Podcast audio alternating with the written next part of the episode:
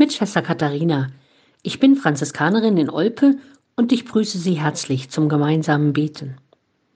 Heute steht im liturgischen Kalender das Rosenkranzfest. Ich habe mal bei Wikipedia geschaut und da steht, das Rosenkranzfest ist ein Ideenfest. Es wurde von Papst Pius V.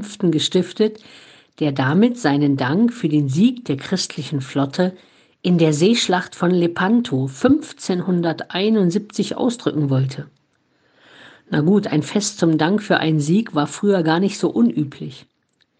Ich habe zu diesem Tag eine ganz eigene Erfahrung. Der 7. Oktober war der Tag der Republik, also der Gründungstag der DDR.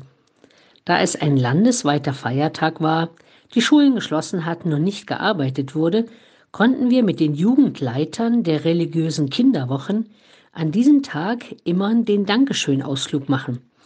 Und immer haben wir an dem Tag dann unterwegs an irgendeiner Kirche oder an einem schönen Platz in der Natur angehalten und zusammen den Rosenkranz gebetet.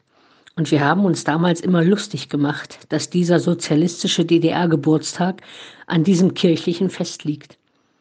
Und ich bin mir ziemlich sicher, dass die millionenfach gebeteten Rosenkränze dazu beigetragen haben, dass diese Diktatur schon längst Geschichte ist.